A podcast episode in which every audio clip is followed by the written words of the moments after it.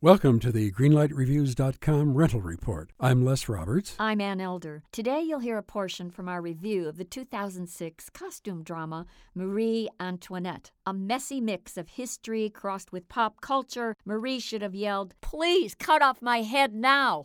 Well, Marie Antoinette is the teenage girl who suddenly becomes the ill fated Queen of France. You know, this film is beautiful to look at with its elaborate costumes and settings, but I'm afraid you might doze off after an hour or so. Well, here's what we had to say about Marie Antoinette.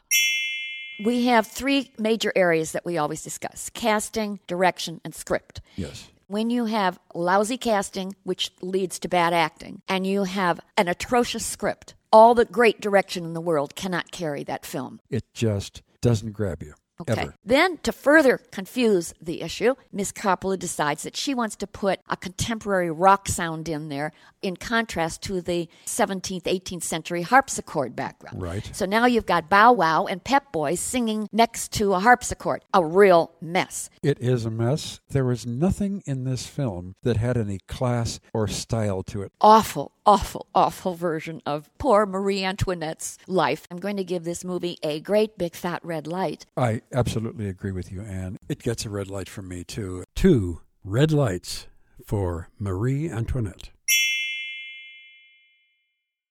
Mad Magazine, advertising mascots, B movie posters. and cartoons. Oh, yeah, can't forget cartoons.